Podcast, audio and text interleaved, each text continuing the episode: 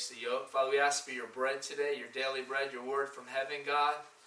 Not we're not we don't want to be ear tickled, God. We don't want to be lied to. We don't want to be manipulated, God. We don't want to be we just want you to move on our heart. We don't want to hear what man has to say. We want to hear what your word has to say. We don't want to hear what religion and denominations have to say. Father, we don't want to be deceived by our own mind, our own hearts, our own concept of how we see or perceive the Word of God. Let it be clearly, like black and white, what you see and show us, God. Father God, let us have the fear of the Lord, God. The fear of the Lord is the beginning of wisdom because let us not be foolish in these last days to, to walk on our own path or to create our own gospel or, or follow those that, that are promising us uh, prosperity lies and all these different things that we come to Jesus for any other thing, but we come to Him because of our wretched soul that needs needs to be saved, and then we follow Him. We we are converted, and then He sends the Comforter in that conversion to help us along the way. But the problem is, many of us live grieving the Holy Spirit the whole time, even when we get Him. And then you don't feel the benefits of the joy of your salvation. The joy of our salvation comes through obedience. And He only asks us to do things that we, we're able to handle. He said, Come to me, my yoke is easy, my burden is light. He never asks us to do something that we're, we're, we're incapable of doing. Or He'll ask us to do something that we only can do it with His power or His anointing. But He still is going to do it for us. He's never going to ask us to do something that we're not capable of doing. And then what does He do? He rewards us with His presence, with His anointing, with His power. And no, yeah, we're all going to struggle in our on, in these little things in life. He's not looking at that. He's not counting all the mistakes. He's counting how how much you're trying to fulfill what He's asking you to do. And that, that's where we get the oil. This message is called Worthy. Because the Lord was speaking to me, and many try to come under the gospel of, of, of, of you know, we're all worthy, going to be worthy because of Him. We all got crowns because of Him. But He also said a whole bunch of other things in the gospel and in the scriptures. And if we just take our own concept of our own kind of um, gospel in our mind, there's no way we're going to be set free. There's no way we're going to be able to stand in the end. There's no way we're going to really be able to follow him because we're following a lie. Because the gospel has power, and the gospel is the cross, and the, and, and the gospel is us picking up our cross. So you can't have his cross unless you tell him you'll take yours. Jesus died on the cross, and he said, if you want to follow me, deny yourself and pick up your cross.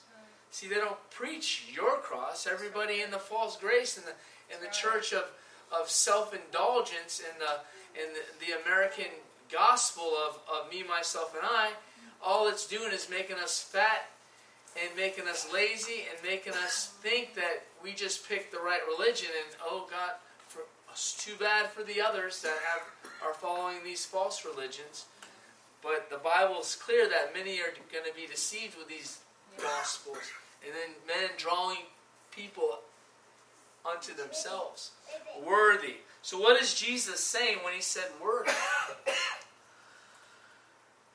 this is what we need to be preaching all the time. What it keeps us in check what we're supposed to do. So when things get worse than that, we're there with Jesus. Everybody wants to say, "Well, when things get bad, um, and things get really bad in America, then I, you know, then I'll get serious. But you, you're not going to have the foundation in your heart and the foundation in your life to even be able to to be able to start to follow Him. That's what the, the whole parable about the ten virgins with the oil means. You don't, don't wait till the last minute to get your oil. You need to start getting it the minute you get saved. But they lie to you, and then oh, they're even lying. You say, well, you'll be just taken out of here. You don't have to worry about anything. It has to do with that's such the, the biggest lie from the pit of hell too, because that throws away half the book of Revelation. That's right. Throws away half the book of Daniel. So if we don't get these idols and, of, of all these things out of our heart now, we're not going to be able to get them out in the last minute.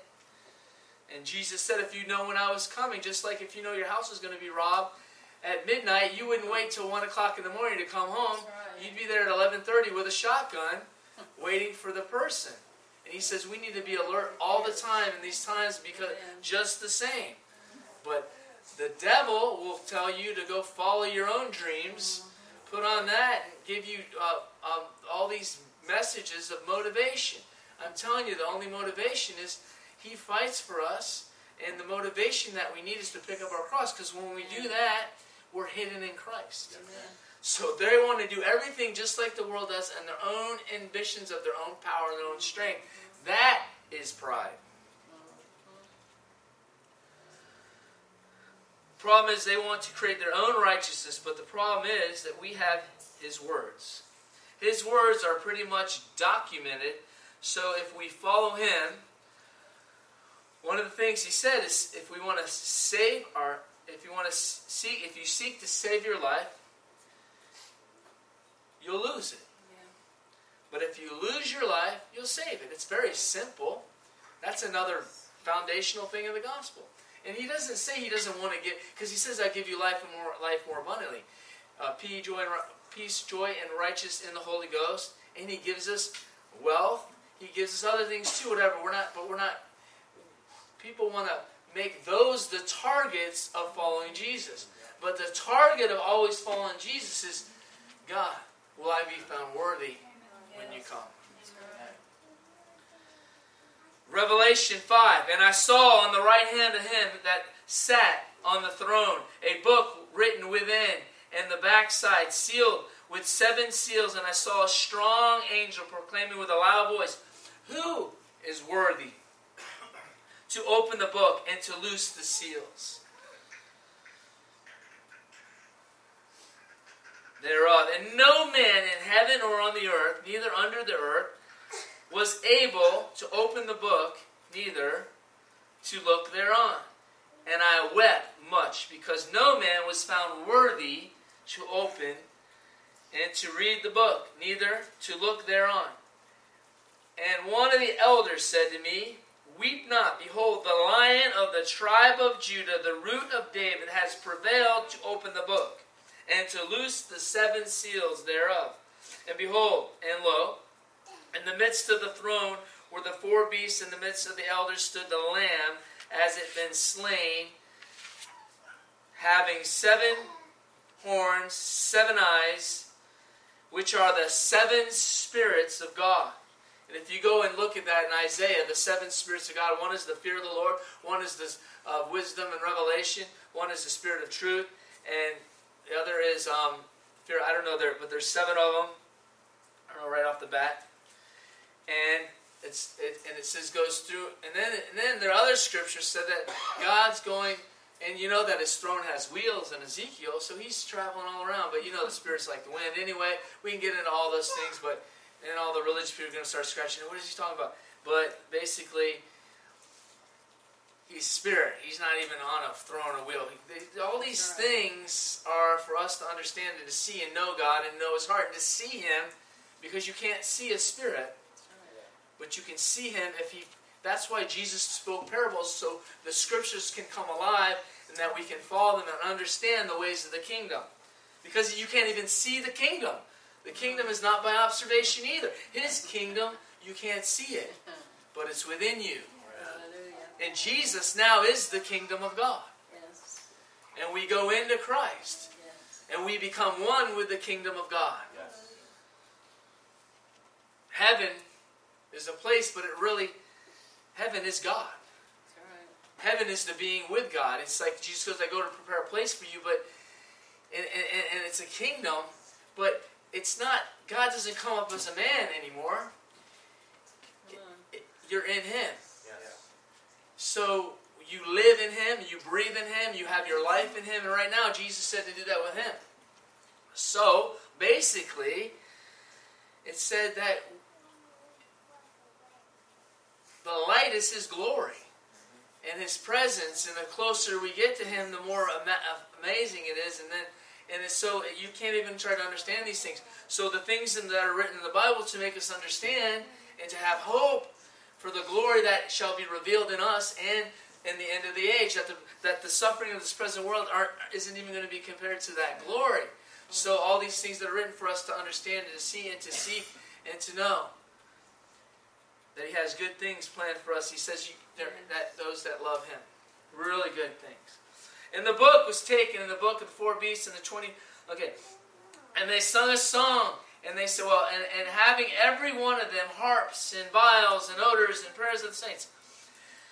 And they sung a new song, saying, Who is worthy to take the book, to open the seals, and was slain and redeemed us by the blood of every kindred and tongue and people and nation, has made us unto our God kings and priests, and we shall reign on the earth.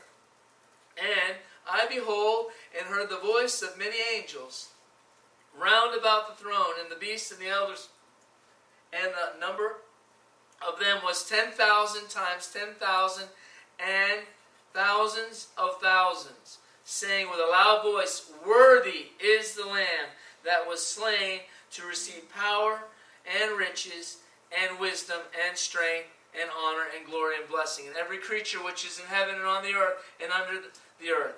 And no such are the sea and all in them, heard and saying blessing and honor and glory and power, for under him sitteth upon the throne the Lamb forever and ever. And the four beasts said, Amen. And the four and twenty four elders fell down and worshipped him that lived forever and ever. So, what is he going on when he tells us these things in the scripture? What is he talking about? Because all through the scripture says you need to be worthy. But we know we can't be worthy because it's His blood that makes us worthy. We can't die on the cross because we're sinners. We can't uh, get salvation through works because it's through faith alone that we're saved.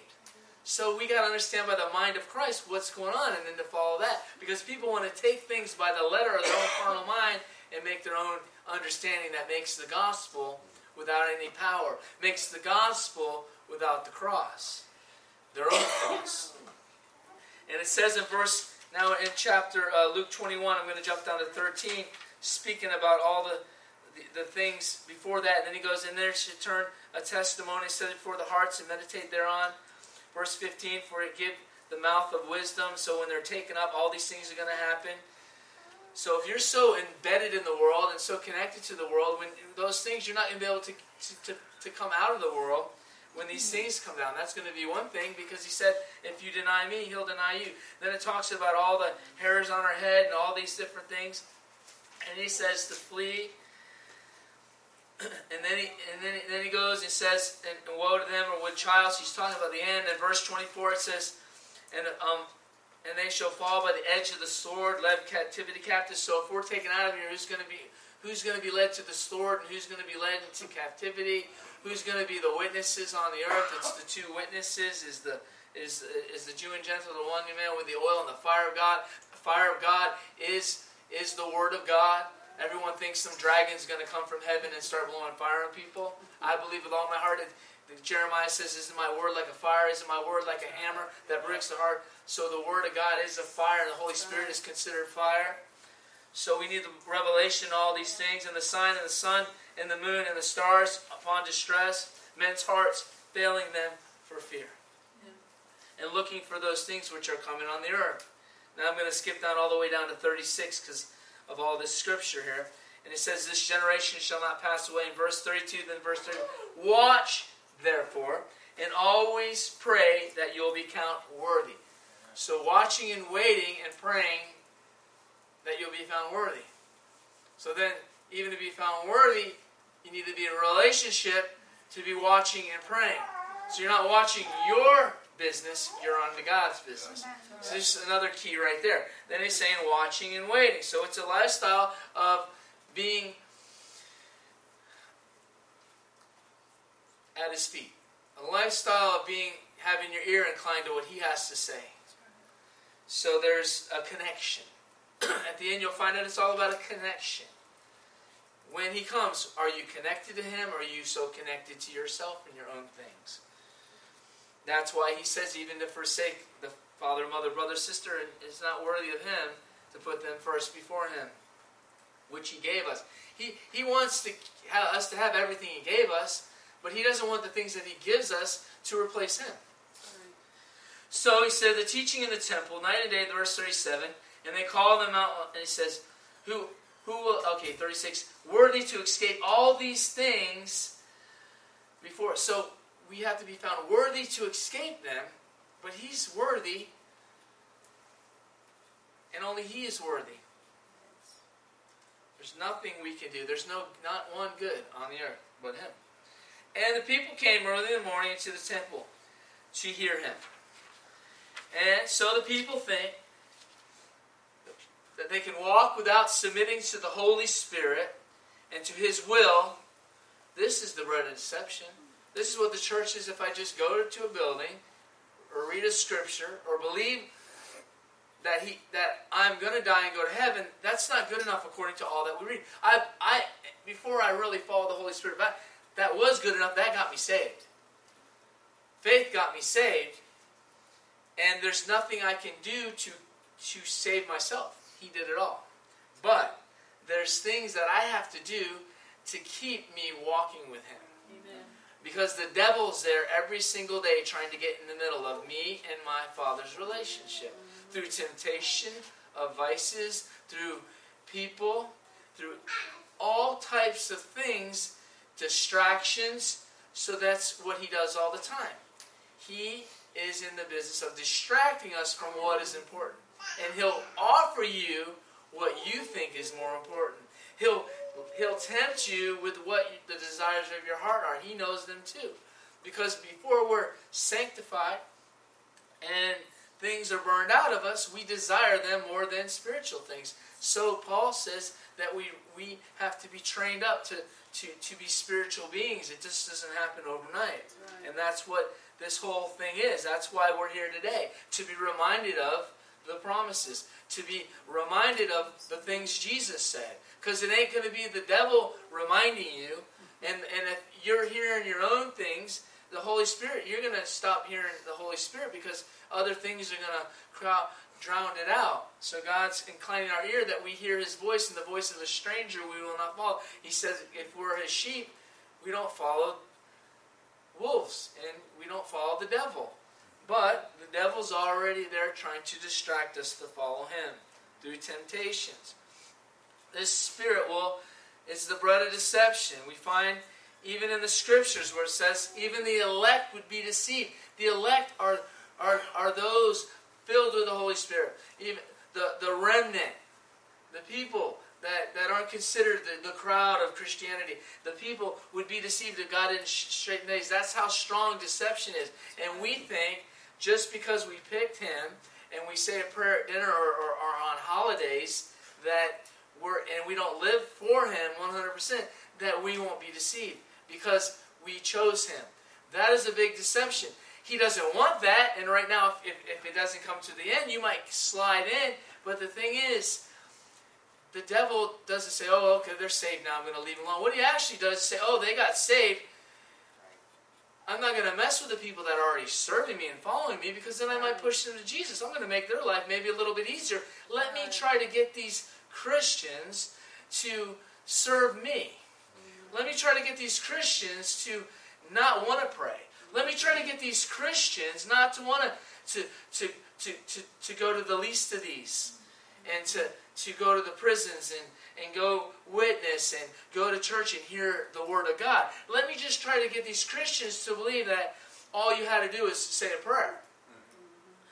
So then, and let me get some people that are very charismatic and very uh, spiritual to get up there and present it like it's so good. And when you don't know the Bible, you'll believe anything they say. That's why God wants you to know the Word so someone can't stand up there and tell you half truth. That's really why. Amen. Because the more we know someone's preaching the truth, we can maybe relax a little bit, and that's what he wants. Because people in the old, in the book of Acts church, they didn't have to say, well, it's Paul right? They just believed and followed, and they were okay. But so many people don't even know who's who anymore because they're so far away from the Word. And they don't even know the Holy Spirit. So whatever moves because of their denomination, it's the devil. Well, God moves first. He, the devil's a counterfeit. And the devil will copycat things that the Holy Spirit's doing. So you need to bear witness with your spirit. So we're going to see what Jesus said and also said about working out our own salvation with fear and trembling. So there's some type of things that we have to do for salvation. Mm-hmm. Not to be saved, but to continue in our relationship with Him in a healthy manner. I can be an unhealthy, dead Christian. I can be a Christian that's very weak all the time. That's not a healthy relationship. We're, the righteous are bold as a lion. The, the saints are supposed to be the head, not the tail. We're supposed to be uh, subduing uh, other kingdoms and taking, uh, delivering people and breaking yokes all the time. Every single believer has some level of anointing if we're in relationship with the anointed one because we're now his. That's why they the name got birth Jesus didn't say you will be Christians. People figured out in the book of Acts, they began to call them Christians because they actually look like the one they follow. Today's church, we look like the world.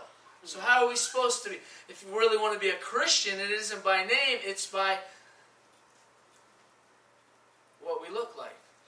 If if I, you know, somebody, you know, different, you know, somebody that's um, an Indian, you know he's an Indian because he looks like one. You say, no, man, that person's not an Indian. He's got feathers, or you can do the other Indian too.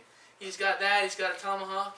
He's very tan, and he's got the nose and the face. Like, no, man, he was born in in uh, Poland. You'd be like, no, dude, that guy's an Indian. And you're like, no, no. And but the guy was born in India, in, in, in America, whatever, and whatever, maybe in Chile or whatever. Because American, we're not, we're all some, everything else, but anything under the sun here. But eh, eh, back and forth, so they pushed him out, but whatever. And uh, he got taken as a little baby and grew up in uh, in, in Europe, and nobody told him. So all his life, he he thought he was something else, but he didn't look that, and people say, "Oh yeah, he is," you'd be like, and that's what I think people think about Christians nowadays. Did you catch that? Yeah. No, you didn't. okay. Because you're not living in the kingdom. You're not. You might have been born there, and you might have all, but you don't look like it anymore because you look like your surroundings. Remember, John the Baptist even said he wasn't even worthy to tie Jesus' shoes. So how are we going to be worthy of anything, right? So we gotta we gotta go into the heart of the Holy Spirit. We gotta find out well what the heck is he talking about? Because I know people are doing everything and they're sinning or other people, and then these false grace people say, "Oh, you're you're worthy," and you're like, "No, God wants you to repent." Because He's worthy, and if you don't repent, you're separating yourself from Him. So, what is worthy? Compared to the adjectives, the worthy or suppletant, adjective worthy is so having, showing the qualities and the ability of recognition, specified way. Virtuous, good, moral, ethical, principled, high principled, high minded, well, maybe we can say to be worthy of Him, you better be kingdom minded. You better have the mind of Christ, then, right? Maybe that's what He told us. It says, have this mind in you that is also in Him. Right. People just think, oh, God just injected the mind of Christ. They, all they do is read the newspaper. And, you know, their, their, their books on um, philosophy and these things of the world and all the things that in, in, in entice them. And, and, and, you know, encyclopedias and and um, all those other types of books that give you all this knowledge about the world, but you ain't going to be learning about the kingdom. And you think you're going to have the mind of Christ. It doesn't work that way. Upright, upstanding, righteous, solid, decent, law, law abiding, honest, honorable, respectable, respected, venerable, reputable, trustworthy, trust, trusted, reliable, dependable irreproachable, blameless. But it's funny that all in the New Testament, God starts to expect us to do all these things. But everybody wants to be counted worthy because of His blood. Now, there's nobody worthy to take the seals. There's nobody worthy to do that. That's why God sent His Son. This is a different thing that we're talking about. What God's trying, and what Jesus and what the Holy Spirit's trying to tell us is we have to be in relationship. We have to follow His Word, and we have to let Him circumcise our heart completely. And this is only a holy work that can't be seen in the natural. And you can't do it in a day. It's through relationship with the glory, with holiness. It's about being set apart. Holiness is just set apart. There's no one holy, but the more we get set apart, the more holy we are. And this is where all the problems lie because all these Christians go through all these, um, all these things. You know, we all go through them when we're baby Christians, but when we're growing up, like, wait, things don't get easier in the sense of the world, the persecution, all that, but things get easier in our, of our knowledge, and the desires of what used to entangle us stop entangling us to the level that you used to. We, be, we were being set free. Set free, actually.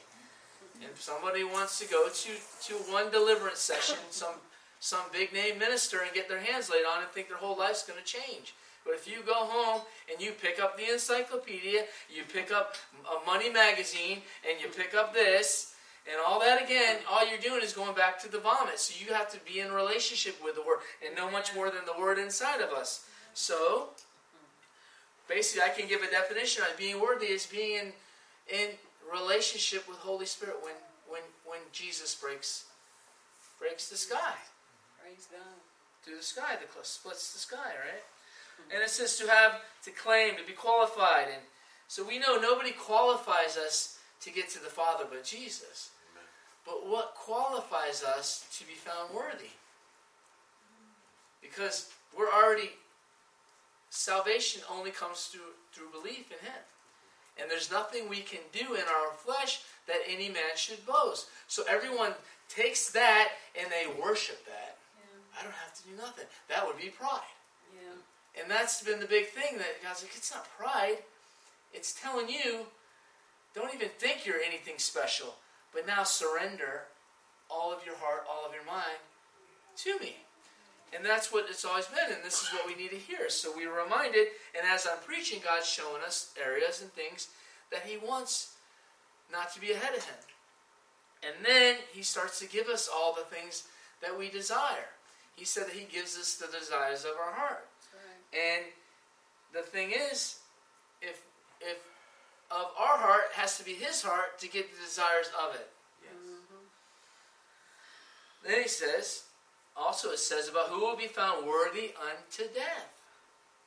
What do you mean he already died for us? But there's going to be martyrs in the last day. Yeah. And if you say, I'll take the mark, you're not worthy.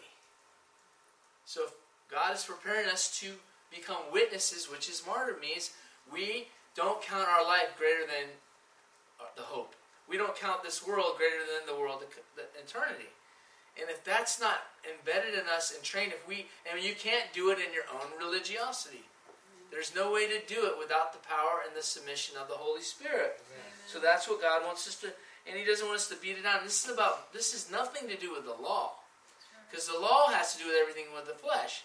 This has everything of submission to the power of the unknown. Yes. It has nothing to do with the flesh. But your flesh comes under submission to His grace. And His grace is the empowerment to become something that you can't on your own accord. Amen. So it's His grace that makes us the sons of God. and, and His grace came through the cross. Yes. But we cannot do it in our own thinking, our own mind. There's, there's a process it's called the fire of God. That's right. It's, and, and, and it's all in the scriptures. So Revelation 12, 10 through 11 says, And heard a loud voice of heaven, and now is to come, and salvation, strength, and the kingdom of our God, and the power of his Christ. For the accuser of the brethren is cast down, which accused them before our God day and night. Well, God's saying, The accuser accuses us, but when we know who we are and we have our identity, and when basically you don't give them any ammunition to accuse you, you stop living in condemnation.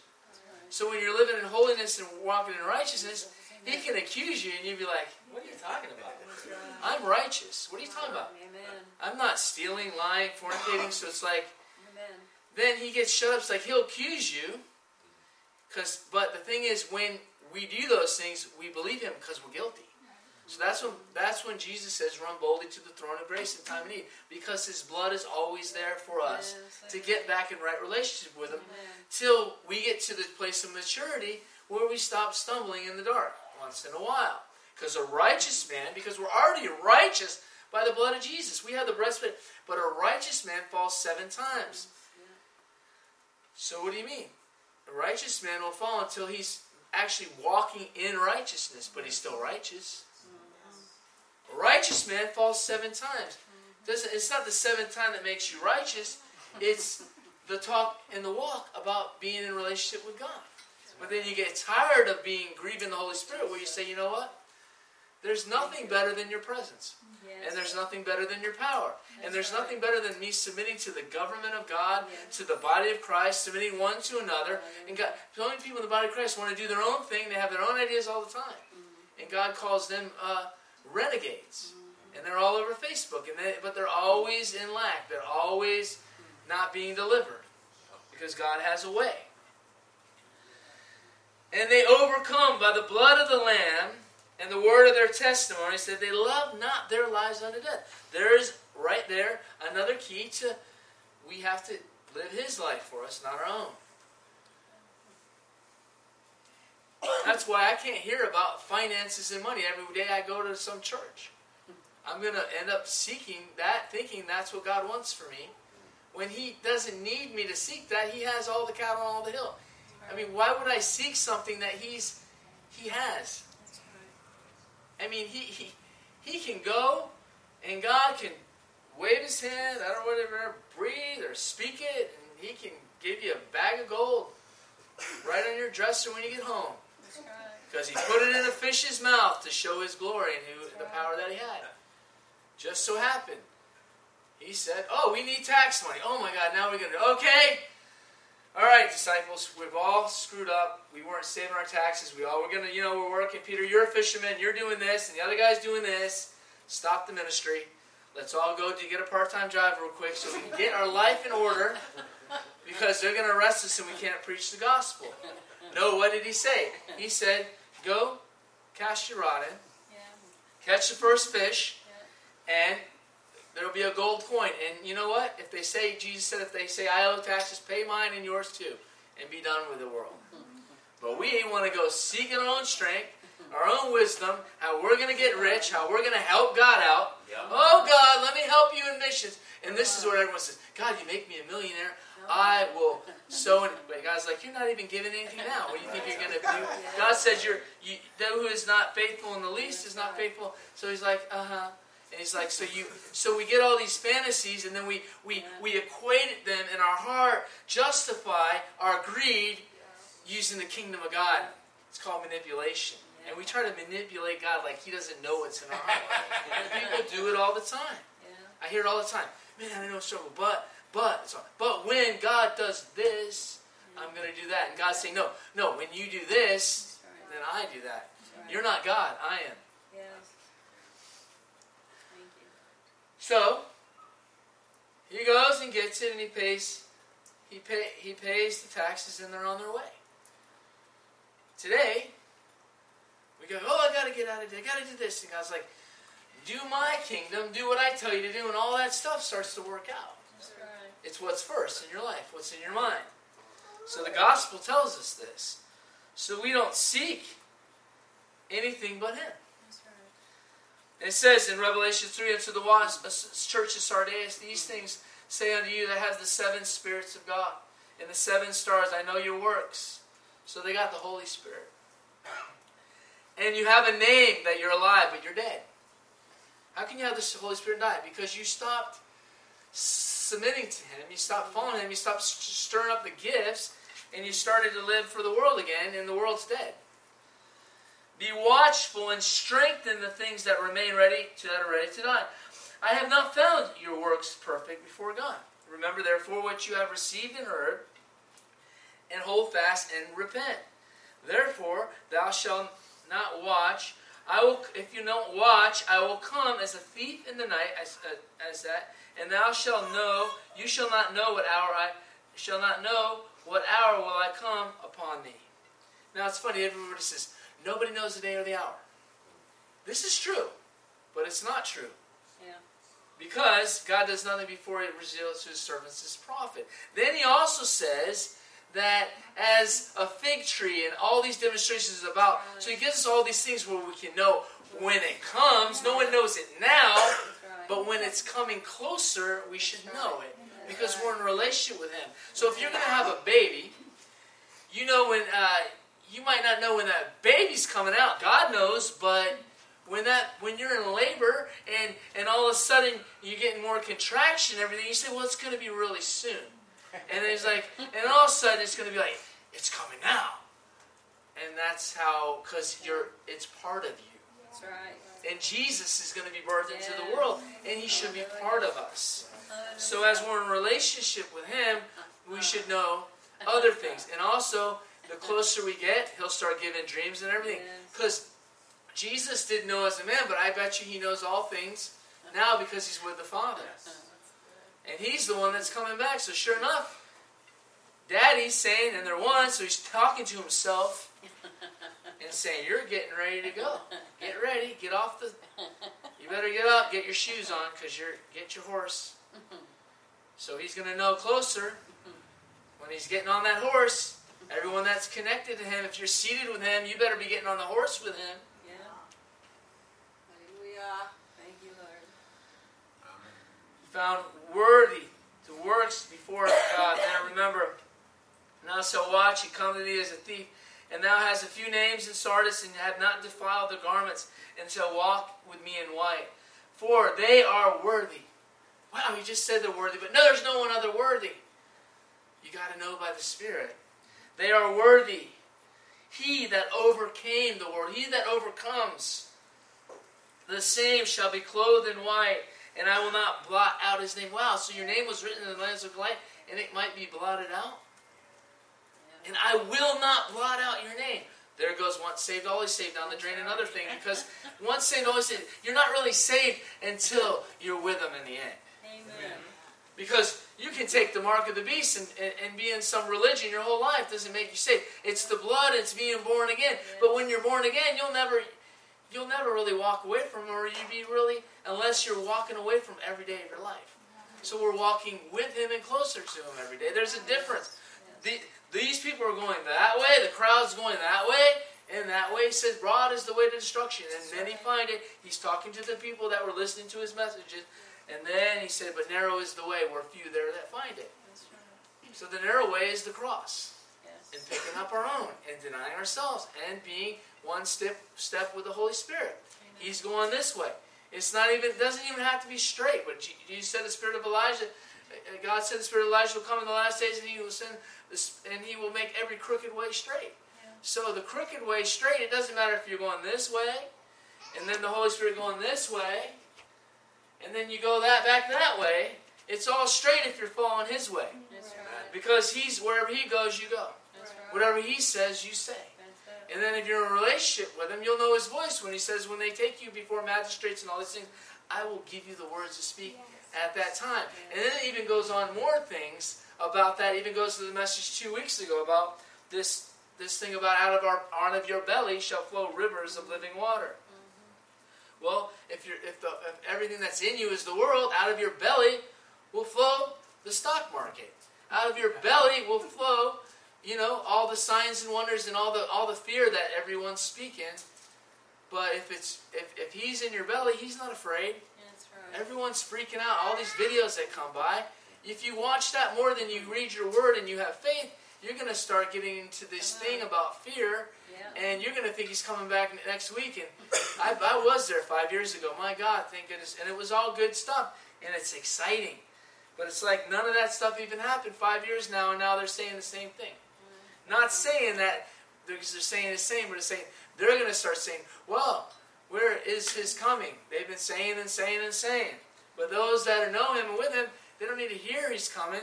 They know when he's coming. Thank you, Jesus. Those that have ears to hear, hear what the Spirit is saying to the churches. False grace wants you to eat the bread of deception because they're, they're tired of the cross. Yeah. There's, when you want to live for yourself, the cross is heavy. Yes. When you're living for Him, He carries it for you. Yes. Yeah. Watching, wait. In Acts 5, it talks about being worthy to suffer shame for His name. There's all things about being worthy. Some people call and it bothers me. Oh, you're worthy. This person's lying, not following the Holy Spirit. And the people that get in false grace and don't want to pick up their cross anymore will tell everyone, oh, geez, you're worthy because they are not worthy anymore. So they're already convinced themselves, I can't do this. He's got to do it. But God's saying, you're not doing it. You're just obeying me and doing what I'm telling you to do. It's a big difference. Yes. The only one worthy we know is Him. Now in Matthew 24, He speaks about all those things. I'm not going to read it now, but go read that before, later. We know it's by faith that we're saved not by works. But the Bible says if there if there's no works, then where is the proof of your faith, actually? And, and James says, if you say you have faith and not works your works, your your faith is dead. So so you can't go on your the faith that got you saved your whole life. You got to have faith in now. That's right. I mean, I know He saved you, but do you believe He's going to show up for you today, Thank you, Lord. or are you going to get your head? Are you going to take the mark of the beast? Do you believe that He's He's He's your God today, yesterday, and forever? He never changes, or did He change because you changed and you stopped following Him? Thank you, Lord. Because the devil will make you think He changed, Thank you, Jesus. but He doesn't change. No, he doesn't. We change, Yes. but He wants us. We change and we change ourselves, or we change and we're being changed from glory to glory and faith to faith. Someone's always changing. And if you're staying the same, you're still changing. You just don't know it. So, the Bible says that works is the proof, and then it says, our works then are the proof that we really don't have faith. So if we believe, we pray. If we have faith, we obey the word. Because if you have faith in Him, you're going to believe what He said. So it all works together, kind of. But they'll tell you, oh, just believe in Jesus. And they'll bring the scripture. It's by faith in, in Him. Oh, yeah, of course. There's nothing I can do. His blood does it. But, but my lack of faith can get me believing something else. Today, let's see what the Master says. We know our salvation is, is, is, is by faith and not by works. But we know without without the works, without that, our works is dead. Or our faith is dead without the works. So, what does the Holy Spirit mean? That's what we need to come to. This is our job, is to come in agreement with the whole Bible. What is the Holy Spirit saying? And what is he saying now? Jesus, Jesus clearly said this about being worthy. He said, if any man follows me and wants to come after me and does not this is before he went to the cross. Yeah. and, and see, you got to remember, uh, Paul was talking a lot about aftermath of the cross too. Jesus was, was saying before he even went to the cross, you're going to have to do what I do. If you're going to follow me, you're going to have to die for me. If you're going to have, if you're going to follow me, you're going to have to love like me. If you're going to follow me, you're going to have to look like me. And if you're going to follow me, you're going to have to pick up your cross too. It might not look like my cross. Your cross might not look like Jesus' cross. Jesus' cross was literally, literally beaten, rejected, persecuted, and hung on the cross. But he says the, the basic thing about the cross is not the cross in itself, it's the denying of oneself. Your cross might be you can't work at that place, and you better obey him. And there's twice as much money than the other place he wants you to work at. And when you do that, that's you're picking up your cross because you're following him. And he didn't say that was easy, but when you do it, the benefits come with it. The glory came after Yeah. the decision. Jesus sweat blood in the garden before he ever got the glory. Jesus denied him, denied his own will in the garden before he ever died on the cross, showing that it wasn't even easy for him when he was preparing himself his whole life. So we just think we can pick a religion and read a few scriptures and know, uh, wonder why the devil's eating our lunch half the time. Because we need to get in relationship with the power that and be hidden in Christ, where the devil won't even see us when God doesn't want him to see us. Amen. And he'll pull you out of the cleft just to, when it's time to be seen because he's humbling you too. And then, and then, then about the buffeting, there's so many things. And 500 messages there on CD. Help yourself to them. There's a whole, they're all over there and on YouTube. This goes back 10 years of messages about the cross. So today we're going to see what he says. So he said that who does not pick up his cross and come, is not worthy of me. So there's another sign. We get, oh, what's what's my cross? Well, we got to basically look at it. Jesus is in the garden, says, Lord, take this cup from me. I don't want to do it. and but he says, but not my will, but your will be done. So basically, making us worthy is doing what he wants and not what we want. That's right. What makes us worthy of Jesus is doing what he wants and not what we want. It's not any works, it's obedience. And then he's like, I'm not going to give you more than you can handle, but I'm not going to and, but you're going to be able to handle it, but you're not going to like it sometimes. Not true. But they don't preach that gospel because that's what people run by hundreds to get saved. That's right. Oh God, you know heaven. Doesn't but doesn't say talk about the gospel. And the gospel is good news. We are heading for hell, and He stopped those plans and gave us eternal life. It's great news. And his yoke is easy and we'll never thirst again. It's all that. Eventually, when he trains us up, all of it becomes natural. Then we're manifesting Christ. Jesus didn't have a bad day ever. He had days that he struggled with pers- with love. He didn't struggle with it. He did it perfectly. But what I'm trying to say is that he his love was tested. You know, he wanted. He could easily call down ten thousand angels and stop the crucifixion. He said, I give my power over to you. And God says, Now I want you to give your power over to me. So, that's basically what, what, what, what we're seeing right here is Jesus, when I'm saying having a bad day, he had days that his heart hurt. But he was confident. He didn't run and race and freak out to go raise Lazarus from the dead. He had confidence his father would do it. And he got led himself to there where he would get the most glory. We got to understand that our whole life is for his glory too. Yes. And we want to speed it up. We want ministry. We want this. We got to understand everything is in Christ. If we walk with him, everything that he wants to happen will happen. Yes. And I don't know why these people think you can just conjure up some power and things happen. Religious always think, oh, like I got. It's all by done by him. So we want to see more more of his power, but also he wants to keep you. So he might hold back some benefits of things because you're more important than losing you. Unless some people want to be lost for him, he'll give them over to that too. Because he said, You can do all these mighty things. And you say, I never knew you. Yeah. Depart from me. Work of iniquity. What do you mean, work of iniquity? But we did this, this, is this in your name. Well, what is he saying? But you weren't picking up your cross. You did it for you. Mhm. You did it for money. You did it for. That's the key. What are we doing anything for? It's got to be for Him. That's what makes us worthy. Right. What we do is for Him, not for ourselves. That's a big battle, especially when He starts to give us the desires of our hearts. Hmm. Make sense or no? It has to because it's the gospel. But if it doesn't, that means you're still struggling with yourself. So there's only one worthy in the book of Revelation.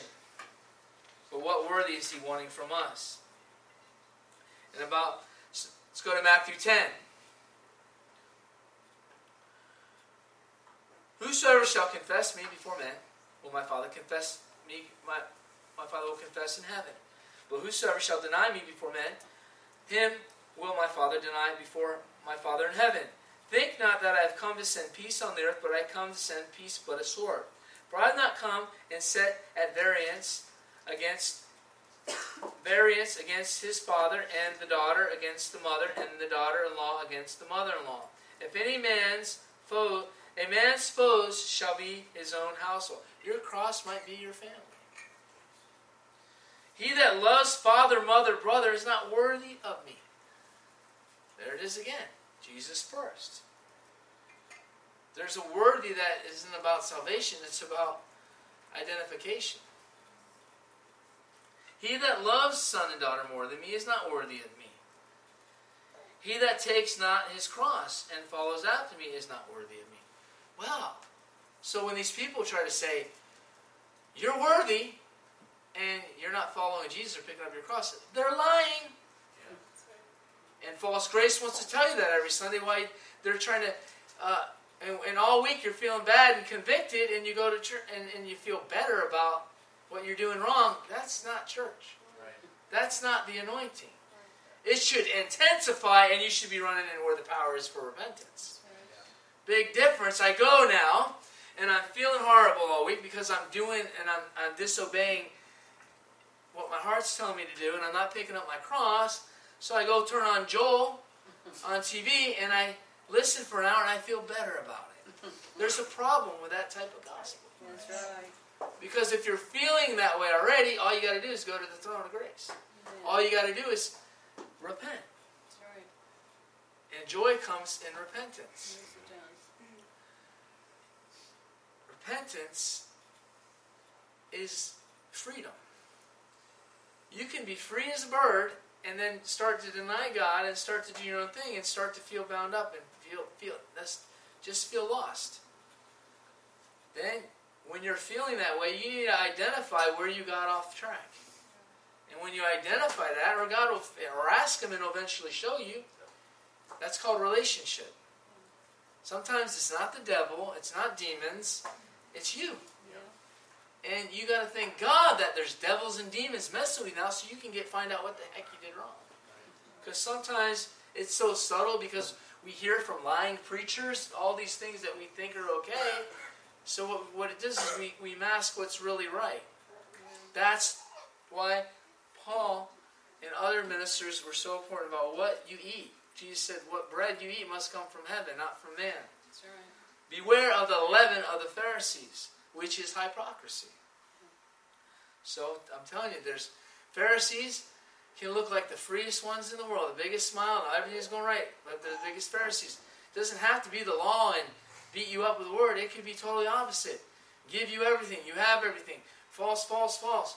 But it, it what, eventually does, it sears your conscience and gives you a right reprobate mind. And that's not the gospel. So he says, pick up and follow after me. He and findeth his life shall lose, and his life shall find it. He that receives you receives me. Right there's the key. When you're picking up your cross, you're one with him. So when you go in his name with the cross, your identity's on the cross.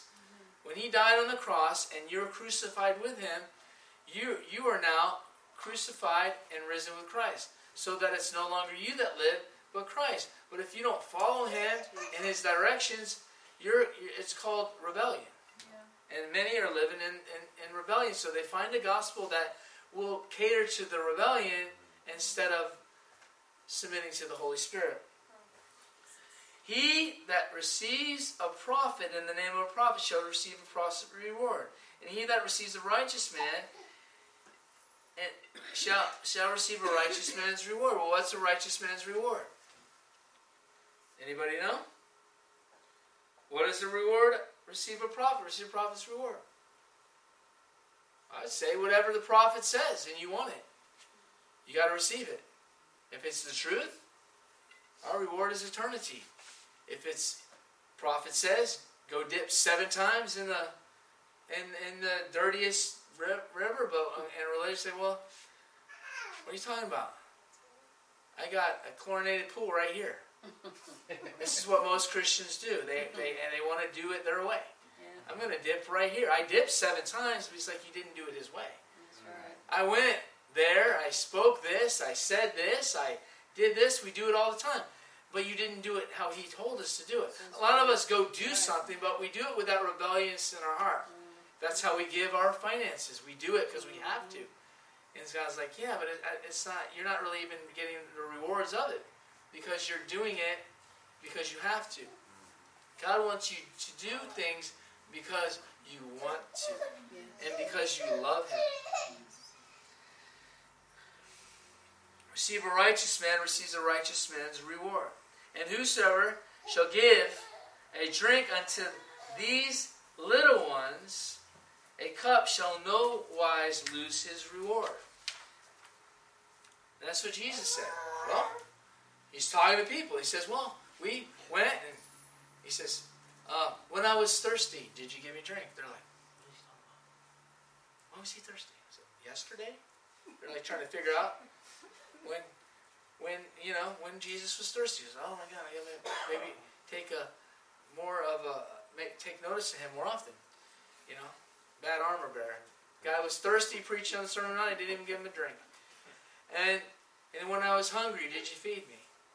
And then he's then then he said, when I'm when I was in prison, did you? Oh my God, we're following a criminal. and, like, and they're like, oh my God. We all laugh, but we would have been that dumb too because they didn't have the Holy Spirit either. But it is funny now because because Jesus told us the answer. But they're all looking at him like, and like, oh my God. And, and and he said, what you done unto least these, you done it unto me. And and it's like, what do you mean?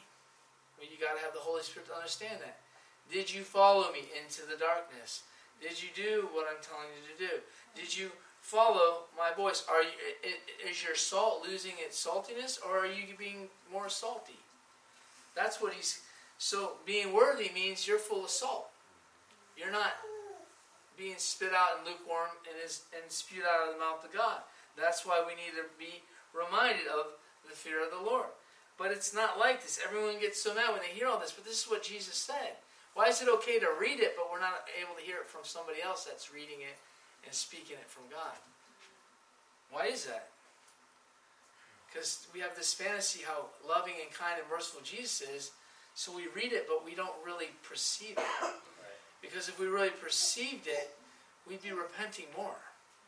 So, what false grace and these false gospels do is make us take the weight of the word off and take the power off. Why do you think I can preach or someone else a message and then someone else come up and nothing happens. Two people come up, and then somebody speaks the word of God, and half the place runs up for salvation. Because it's the Holy Spirit working with the Spirit in, in that person. It's the weight of the glory. It's the it's the anointing and the calling through the truth. It's the uncompromising gospel. Paul didn't have a bad day. You're always going to have people that don't want Jesus. But there's always going to be some people that do. And and if, and if basically, if all you have is two or three people out of 5,000 you're preaching the gospel to, and it's always just two or three people, those are just two or three people. They're, they might not even be getting saved because the, the, the gospel is going to draw more and more people. Even the guy that was preaching all these years and he didn't even move in the power, God was because of the denominations and all the walls and the religiosity, the power of the gospel was still moving. But it was only a little measure of what God has in store. Because the book of Acts measure. And people would come down because the gospel brings conviction of our wickedness. The gospel brings a need for a Savior. And if you promise people lies, the gospel doesn't move because God doesn't move on lies. When you try to explain everything by science, and that God doesn't move. When you try to speak to a million Hindus and try to explain to them that God's not dead and bring in all these facts, it sounds good in your carnal mind's like, well, that was really good. But nobody gets saved because you're trying to win people with your mind and with your intelligence. And that's what's been, uh, these creeping spirits are up in the church. Like, and God's like, yeah, that's good. You know, you want to go talking, but I- will tell you what, I can go to a, um, a big, um, if they let us in, a big university and give my testimony and preach the cross and they're either going to reject him or people are going to get saved. You don't have to prove nothing. Then God proves who he is. That's right. Still a work of the law, work of the flesh. You're trying to flesh it out because you think, because you're offended at the cross and the gospel. It's offensive. So he says this, Matthew 22. The kingdom of heaven is like a certain man that made a marriage of his son, and he went and his servants to call, and were bidden to the wedding, and they would not come. Again he sent his other servants, saying, Tell them which are bidden that I have prepared my dinner, and my oxen and fatlings are killed, and all everything's ready. Summoned to the marriage, but they made light of it. He's talking about the end times. He's talking about going to his Jewish, the Jewish counterparts as well. And they went their way, one to his farm, another to his merchandise, and the remnant took and to and, and, and the remnant took his servants, and entreated them spitefully, and slew them. But when the king heard, therefore he was so angry, he was wroth, and he sent forth the armies to destroy those murderers and burn up their city. And he said to his servants, The wedding is ready, we were talking about earlier, like we're going to know about what time it is. But they which were bid, were means called, were not worthy. This is they were called. The God's getting off, but they weren't worthy. Why? They didn't look like the bride, the groom. Worthiness means you look like it. You want how do I know? Mm-hmm. Because when you went to a wedding, what they would do is they would everyone would wear the wear the same thing as the groom like the wedding garments. They had the garments. If it was all white, they'd all be wearing it and they'd all look alike. It's about revelation. It's yeah. about when you go there, do you look like him? Or do you look like the devil? Well, if you look like the devil, he's going to take you, tie you, and say you didn't you didn't come in the right way. And he's going to or you're not one of us because you got no oil. You don't look like him. I don't care. You said a prayer one day. He's talking about relationship. Every and all these people like it's relationship. But they don't understand what relationship is. It's called, called covenant. It's called everything is mine is yours, and everything yours is mine. And I can't withhold all mine and think you're getting it. And they withhold all theirs and thinking it's not. That's not covenant. That's called um, deception. So that's why we have all these things. So he said this, and he said, and his servants, in the, which was, were not bidden, were not worthy. Go therefore to the highways and byways, and bid the marriage. And so those servants went out to the highways and gathered together as many as they found, bad and good. Oh, wow. So there's bad and good in the church? And the wedding was furnished with guests. Church was filled with people, mega church. Let's do a, you know, like that one guy made me, makes me, you see these people, they call themselves Christians, they go to these mega churches, but and they all that, and then they make these movies and all these different things, and I think because they know T.D. Jakes and they give money and they, they think that they're saved, and they they make uh, perverted movies and they make uh, they do because you said Jesus didn't say you'll know my because who you gave your money to or what building you went into. He said by the fruits.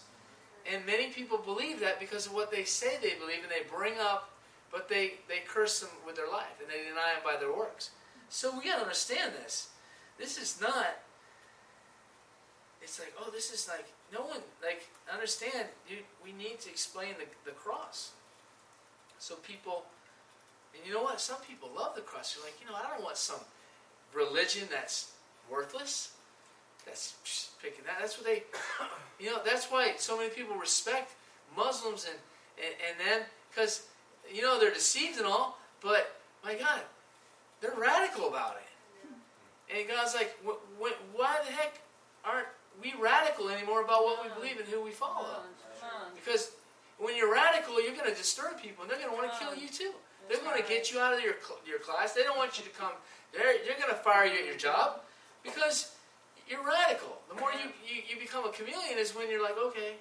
Yeah. And that's called lukewarmness, and that's what God wants to get us from. Baptize us in the Holy Spirit and fire. So he said both bad and good to the wedding and the first was guests. And when the king came, see all the guests, he saw there was a man that had not on the wedding garment. He sees someone, he doesn't look like him. Says that the Bible says the fivefold ministry is raised up the whole body of Christ in full in the full stature and the measure of Christ. Means, and we're made in the image of God. So basically, what happens is God gives us the power to become the sons of God to where we actually look like Christians. So we have the Word in us, so we start to look like what the Word tells us to look. That's when we got the living epistle. Amen. You know, not some theologian telling you what, what we should or shouldn't do and what the Bible says and what it means and you know about the ark they found and this and, and then they found the scrolls and la la la big deal. Who cares? I know God's alive because I'm born again. Yes. You don't have to tell me about trying to prove Him. Mm-hmm. What what God wants to get His glory is you look like Him. Yeah. And when we look like Him, that's when we start running into persecution and trouble. Because then we start to sound like Him, and then when we speak like Him, we speak like one with authority, not like the scribes and the Pharisees that speak third handly about some book. You know, I can buy a book about George Washington and find out everything about his life, study, but he's been dead a long time. And I'll read that book back and front. I can tell you the wars he started. I can tell you what cities he walked in. I can tell you everything about him because of that book. All right, everything about him, and I can and I studied it for 20 years. I know Abraham. I mean, I know what was it? George was it George, George Washington like the back of my hand. But you don't really know him because you never met him, and it's been so long ago that it was written about him. But the Holy Spirit reveals Jesus now. Uh, so you might know all about him, but how many people made things up about him? That's why it bothers me about. Oh, Smith Wigglesworth did this, and he won't. You know what? We had things in jail. If I die, and the testimonies that come when we walked in that prison, the Holy Spirit won all the women because it happened. Ten years later, because people love to idolize man, this group hot man, they that was a revivals, and they were in the jails and all because because some of the things you say we, we've seen the same things. It'll be exaggerated. Oh, that guy Shane. One time he went to the city and there was he stopped the rain and crusade because it happened. Remember we, but it would be blown up and everyone, oh my God! And then he walked on the water because that's what people do. And I guarantee you that a lot of that stuff was so true because God's using us. And it's, but we've things along the way because it, it's better. You know, you put a little spice on the story. So these stories and these things and begin to be greater. Then what it comes when we don't see those type of fruits and we don't see those benefits, we start beating ourselves up. But, but what God's doing is greater things. But why? If they were so amazing, how come that nobody wanted to go to their meetings when they were here on the earth? You know, they weren't allowed in the churches, so they had to get tents and stand on the corners because they were preaching the real gospel. That's right. The organized religion and the works of the Nicolaitans and the spirit of Balaam has been going on since the beginning of time. God always pulls people out of a system and puts the Holy Spirit on them. It's the Holy Spirit that does the power. So, when we see this, we're going to say, "Well, it's funny you worship these dead men, but you won't. You wouldn't. You if they came back from the dead right now, you wouldn't let them in your church, or you would because they're idols now. But before they weren't. Before they were the enemy, because you were an enemy of the cross, and you still are an enemy of the cross. Because that's why I say, if Isaiah showed up, John the Baptist showed up, um, uh, Samuel showed up, and and you know uh, David showed up, and, and it said David's going to come and to church and he's going to do worship, and Isaiah or Ezekiel's going to pro- going to speak today. The whole place will be filled up, and then they're going to. Pre- it's like, oh, did you forget how they preached? And it's like, oh, well, wait, yeah, what you? Yeah, because they're they're they're in a book now, and they're famous because they have the book of Ezekiel, the book of Daniel. Well, if they came back, but what they said was an uncompromising word that came from heaven. So basically, it's not. Jesus had the the King of all. How many followed him at the end? Maybe three. Three went all the way to the cross as heard, and twelve of them actually walked with him all the time. He was asking to have more people to listen to him and teach them, but only twelve were called to to to, to the gospel. So, but in John six six six, we all know this because I've said it before about. But he, he called them disciples because anyone that was following him and listening to his words was being discipled. So, disciple, discipline followers. But they were no longer disciples anymore when they decided not to eat him and drink him. That's They're like, how can I eat him and drink him? This guy's nuts. Mm. So they all left. Yeah. So they're no longer disciples because disciples are disciplined followers. I believe disciple came out of discipline. Discipline to the words. Yes. To it. It was like, who's your mentor? I don't have a mentor. I have the Holy Spirit. Yes. I have I have the Holy Spirit, like mentor. This whole system and these things that we get in our minds has to be plucked out. And then he said this And the king and the guest and the wedding garments, he said unto them, Friend, how you come here not having a wedding garment? And he was speechless. Oh my God, I thought they, I thought they would notice. I thought they would notice. Then said the king to us, and we know that the wedding garment is his blood for us. And we know that it's the full armor of God. Yeah. And we know that it's his righteousness, but we have to have his breastplate on. If, if our heart gets wicked, there's nothing. The righteousness is gone. It's his. It's it's his salvation. So it's Christ we put on the helmet. The whole armor of God is Christ. So we put on Christ, make no provisions for the flesh. So we have to have Christ on to go in the wedding garment. We and then he's making an understanding of you got to look like him. Hallelujah. Notwithstanding all things, watching, waiting. Acts 4 says, Be, be worthy to su- suffer for his name. Luke 12 goes to about bestowing fruits. He talks about your soul, and I have much goods laid up, and let's eat and drink and be merry. And, but God said unto him, Thou fool, tonight your soul shall be required of thee. And so he says, So what thou layeth up treasure for himself, and not rich toward God. And then it goes all the way down here to uh, 33. That is chapter 12 in Luke. And I'm going to go to verse uh, 33. Little flock, it's his good pleasure to give us the kingdom. He says, Sell all you have, give alms, and provide neither bags, wax, or treasure. Um, not old, a treasure in heaven that fails not, where no thief comes and approaches, Where your treasure is, there your heart is. Also, it's all about our hearts. It says, "Let your loins be girded and your lights burning, that you sh- that yourselves like unto men." That this is another part of being worthy. Right here it is. Men that wait for their. What do you wait? We talked about that before. If you're a waiter, right? You're serving him. You're not. People consider serving this. I make my schedule. I'm going to block out. I'm going to go do this on Sunday, do this, this, and I'm serving the Lord. No. Waiting on the Lord is always be ready to serve Him. Wherever, whenever you are. So in a relationship with Him. It's like you go to a fine dinner and the waiter in a good restaurant, they don't leave three feet unless they got to the kitchen, but they don't run and try to get my, uh, you know, as many tables they get, numbers game. They, they're basically concerned on that one table, and they're waiting there. And basically, there's probably food runners. They're really just waiting there and then giving the mesh up. They're waiting, and they're watching. And right when the customers are, they, they bite or in the food and doesn't seem like they like it, right away there isn't anything wrong with the, with the, with the food. And yeah, there's this is cold and oh no problem, sir. And they take it, and, and then say they look there and then about back and wait. And they're looking at the drink and uh, it's almost done. Oh, can we refill that for you? That's waiting. Not what we call waiting. We call religious as I, I, I do this and I do that. And I give God one hour here. And, no, it's a lifestyle. And that's what makes us worthy. It's a lifestyle of being with Him. It says, to wait on the Lord will return from the wedding. And he cometh and knocketh, and they open immediately. Blessed whom that Lord of the servant come and find him watching. Watching, right? Waiting watching. And we're like watching for things. But all of us want to wait. We're, we're watching like this. What's on YouTube? What's the channel now? What's it? Five blue moons, five red moons, whatever they are. Blood moons. And this and that. He's coming soon. Like all of that. And you're not expecting any relationship with him. No oil's coming. It's like all this end time fear is coming on. Yeah. Oh, this. Oh, I think that's the Antichrist. Oh, no. It wasn't Obama. It was, it's Trump. He's the Antichrist. No, no. It's Putin. It's going to be Putin for sure. Honestly, the minute he's there, you'll know it. What are you worried about? If you're in a relationship with him. He said, when the son of perdition sits in the temple as he is God, on, you'll know it.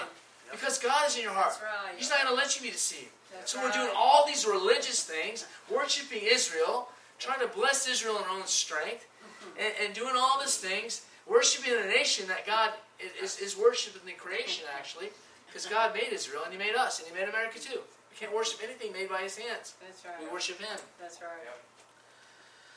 So it says, and blessed is the servant. So, and he says this, shall find him watching. Verily I say to you that gird himself and make them to sit down at meat, and I will come and I will serve them. So, when it's time, We serve God and watch and wait, and then we sit down at the marriage supper and He serves us.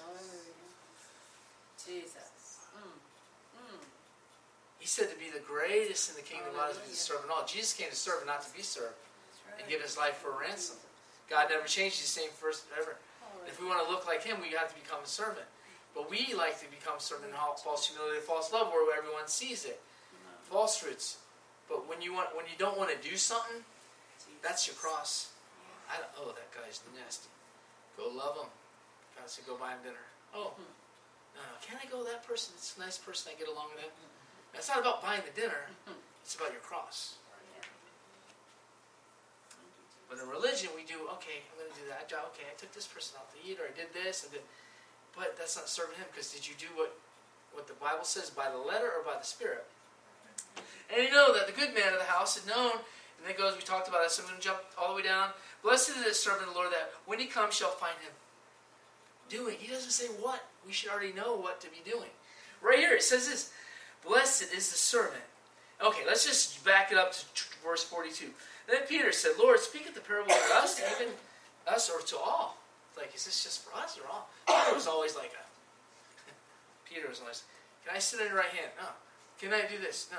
Peter's like, oh, wash my whole body. He's like, he couldn't even, he was the first guy to deny him, right? Anyway, so then Peter's like, always like, oh, I left all that. What do I get, Lord? He's always, who's the greatest in the kingdom? Like that, Peter. He's always wanted to, and he's like, now he's asking this.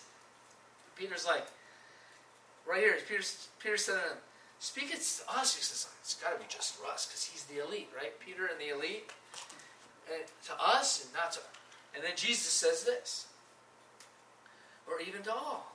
And the Lord said unto him, Who is that faithful and wise steward, whom is the Lord shall make ruler over his household, to give him their portion of meat in due season? Blessed is that servant whom, when I shall find him coming, shall find him doing. So today's reminding us about staying worthy, not in the works of the flesh. You guys know what it is. Of a truth I say unto you, that he will make him ruler over all that he has. But if that servant says in his heart, The Lord delays coming, and he shall begin to beat his manservant, become a jerk, have no fruits of the Spirit, as we're saying, and to eat and drink with drunk, start hanging out with the world, living like his old self, the Lord of that servant will come on a day when. Because why, why will he come on a day when he's not looking? Because he's not looking. He's still coming on that day. It's only a day to those that aren't looking, to those that are, are start to drink and do and all do all those things with the, with the world. In the hour when he's not aware. Because if you're serving the Lord, you know exactly what he's doing. He's getting up to go to the bathroom. Sir, let me get your chair. He's coming down from heaven. Right? We call waiting on the Lord religious. Oh, I did two mission trips this year. And I went and, you know, I did an outreach last month. And um, I went and, you know, and that's how we, it, it, it's all about. And that's like, that's, that is, you sh- all those things probably should happen in serving the Lord, but it's about relationship, about following Him. You don't understand what I'm saying? And when you give a cup to, to the least of these, it's already God leading you to do that. But you can go and get, get a jail. uh, oh, I'm going to the jails. And then the jail says, well, you can't pray in the Holy Spirit because this happened to us, and you can't do that. I'm like, I ain't preaching this jail. Goodbye.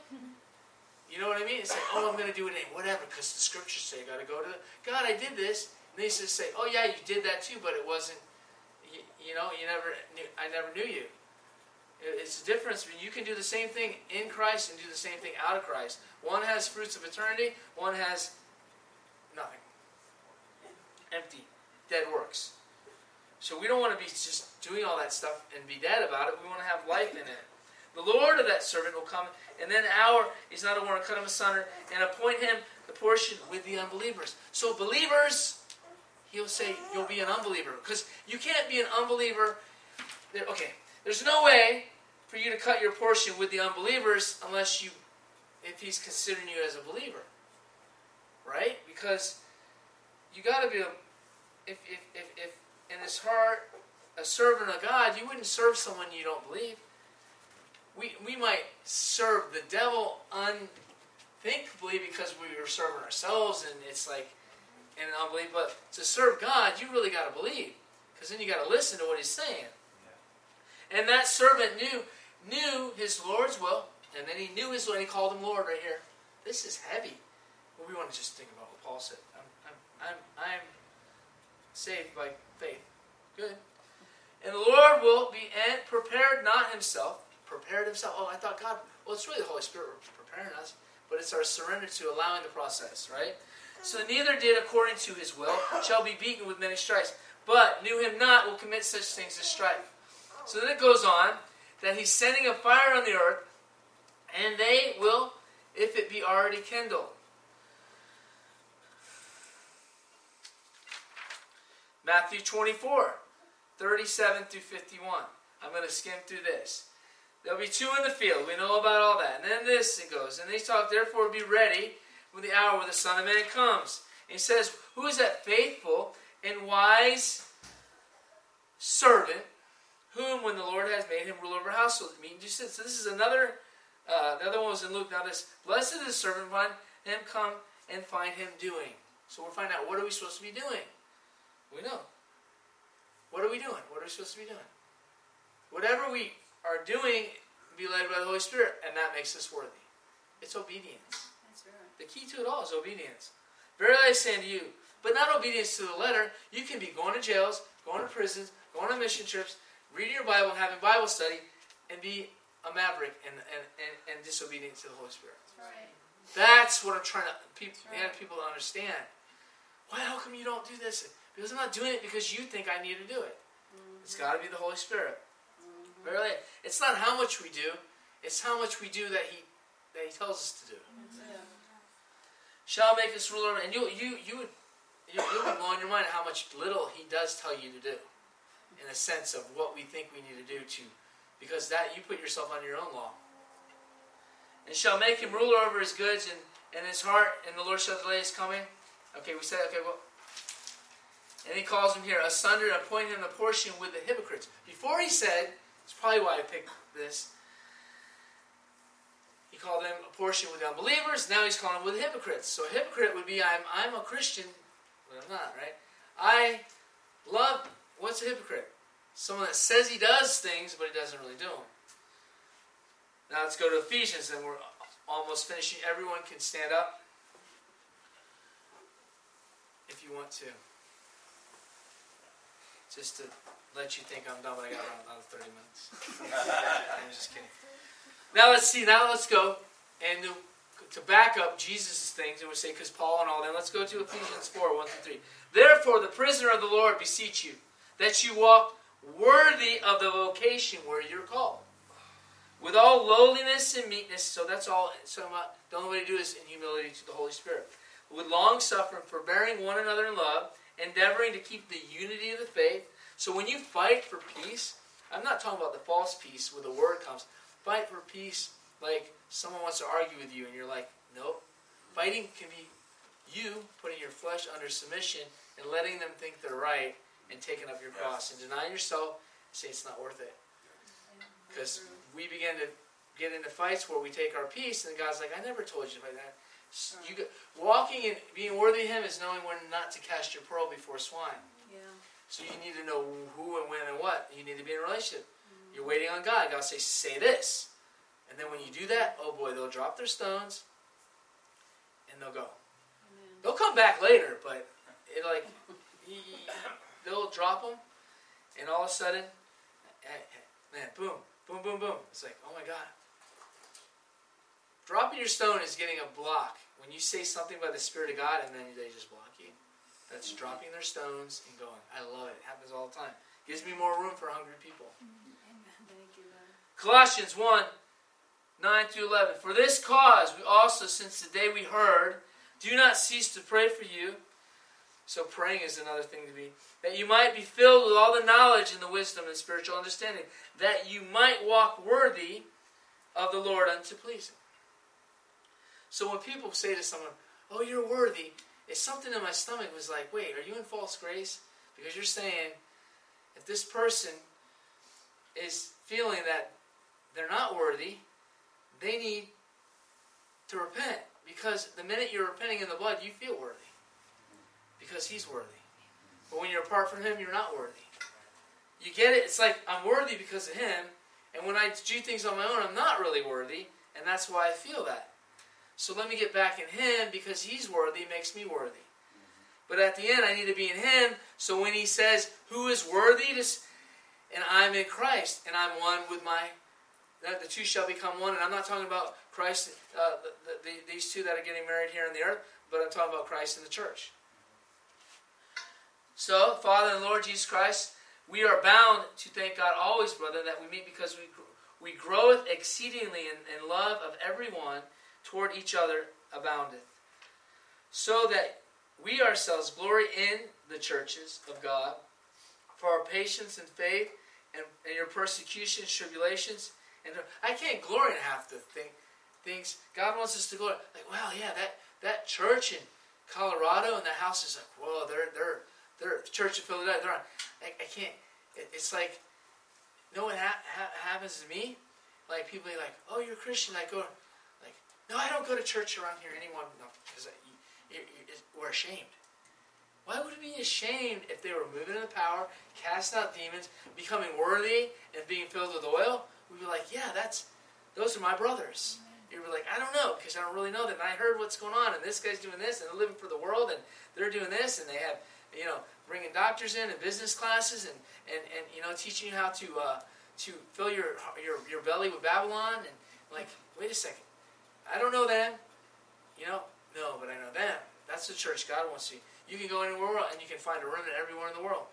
And they're not always in big buildings and, and they don't always have a lot of money, but they're meeting together and they're sold out for the gospel. They're picking up their cross. And ourselves in the glory of the churches for your patience and faith and persecutions, tribulations you endure, which the manifest token of the righteous judgment of God, that you may be counted worthy of the kingdom of God for which you also suffer. So really you'll suffer for this kingdom. And what, what you suffer for, you become worthy of. If I suffer for Christ, I'm worthy of Christ. Right? Yeah. And because he suffered for us, made us worthy.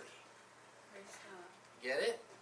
Seeing the righteousness thing which God recompense tribulation, them that trouble you and to you our troubled rest with us. When the Lord Jesus shall be revealed from heaven and the mighty angels, with his mighty angels in the flaming fire, taking vengeance on all them that know not God, and they that obey not the gospel.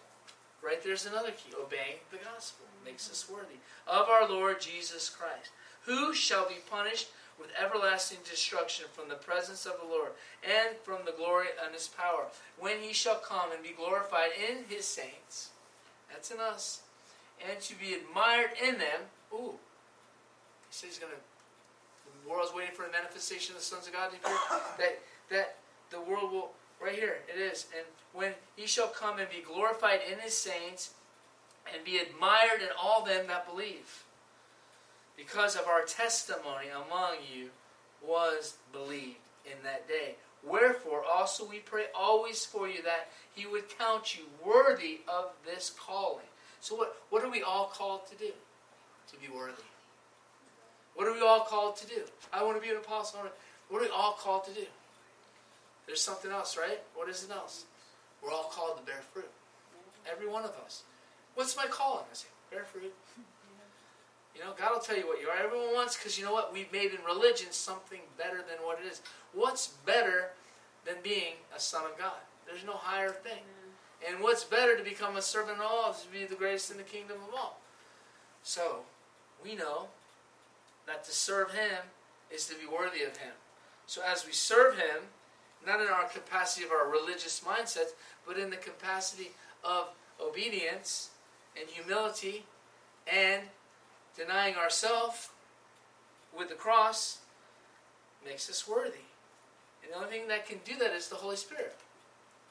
But ultimately, He needs someone. Okay, last little thing. This is us. We're dead. You ever see one of those? Um, um, I think maybe a scarecrow kind of thing is like filled with things. It's like a, a mannequin thing, you know. And then God's, we're the bride. It's a woman. Let's just make it a thing. You know, it's a big doll. It's like, okay, this is most of the false grace says, okay, we're the doll, we're like just like that. Pick me up, Jesus, and use me. And then it's like this, okay, and here's Jesus, he wants to dance, right? so he goes and picks us up, he does everything, he picks us up, he has to bend over, do this, do that, and then he moves like that puppet, but you know, it's, it's, it's a thing, the legs are just like this. And you're dancing with him, but it's like he's doing everything. That's what false grace thinks. You're dead, and you're still dead, and you're expecting because of what everything he's doing that you just be, be worthy. And then he's like, no. Here's Jesus, our, our husband, and here's us. We're, we're living, we're not dead. And he says, because it's a, it's a dance to eternity, right? And he takes her hand, and he wants to do, you know, when you when you get married, you get right, you do that. You what do you ever seen a wedding? You dance with the groom. So he, he's the lead, right? Because someone's the lead, right? You dance, there's a lead, and there's a so his foot goes back, your foot goes forward. He's not taking your foot and moving it back, and then oh, but I'm doing everything he wants me to do. You know, he's doing everything for you, and then he's like, and you move this way, you're moving in sync. And what God's looking for is an in sync relationship with Him taking the lead. And that's how you got in a picture. So you learn how to dance with the Holy Spirit in relationship. You just don't go there and know how to dance, right? Dancing with the stars or whatever. Well, He's the star. And He's the professional dancer that they're picking, and you're just a dying star. So now you don't learn how to dance with sin, but the more you spend time with your partner, and the more you have fellowship and relationship, what do you end up doing? You, you're in sync, you're stepping, and then all of a sudden, then you have no, wow, did you see that move? You see that move? Wow. Oh, look, he just raised the dead. It wasn't me that raised the dead, but I did it because Jesus. But he just raised the dead, but I was dancing with him. Oh, did you just walk? Oh, Shane's getting out on the boat. He's going to walk on water. Well, it's not really me walk, walking on water, but I am because I'm not sinking, right? But it's, it's because of him. It's my faith in him. Peter didn't have nothing, but it was Jesus he was looking at. And he said, Amen. Taking vengeance all them that know not God and obey not the gospel of Jesus, who shall be punished in everlasting destruction. For it came to glory in the saints and admire all them that believe because their testimony in that day. Wherefore we pray always that God would count us worthy of his calling to fulfill all the good pleasure of his goodness through work of faith. Through work of faith. There it is again. There's another key thing. What's a work of faith? God, don't let him lie to you because you won't be ready. And with power. That then there's another. When there's work of faith, there's power. When there's work without faith, there's no power. That the name of our Lord Jesus Christ may be glorified in you and you in him. Oh, that's so deep. According to the grace, not salvation grace, to the grace of our God, Lord Jesus Christ.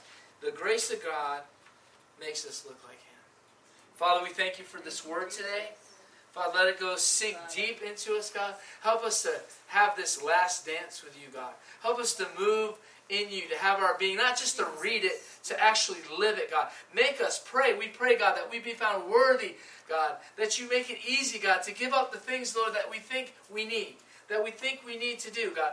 And we ask you, Father God, to rule and reign in our hearts and minds, and to let us be established in this gospel, to be established in the church, God, as you do mighty things on the earth, Father. We thank you that no weapon formed against us shall prosper. Father, we're able to see the wheat because they bow down. In the harvest time, the tares, the prideful, they're, they're starting to stick out more and more. We know those that are yours, God, and we're going to follow the real bride of Christ. We're going to move in power, God. We're going to hear messages, and we're not going to beat ourselves up. We're going to rejoice in the truth, and we're going to come and say, God, I can't do this without you. Here's my heart. Here's my mind. Let's dance. In Jesus' name. Amen.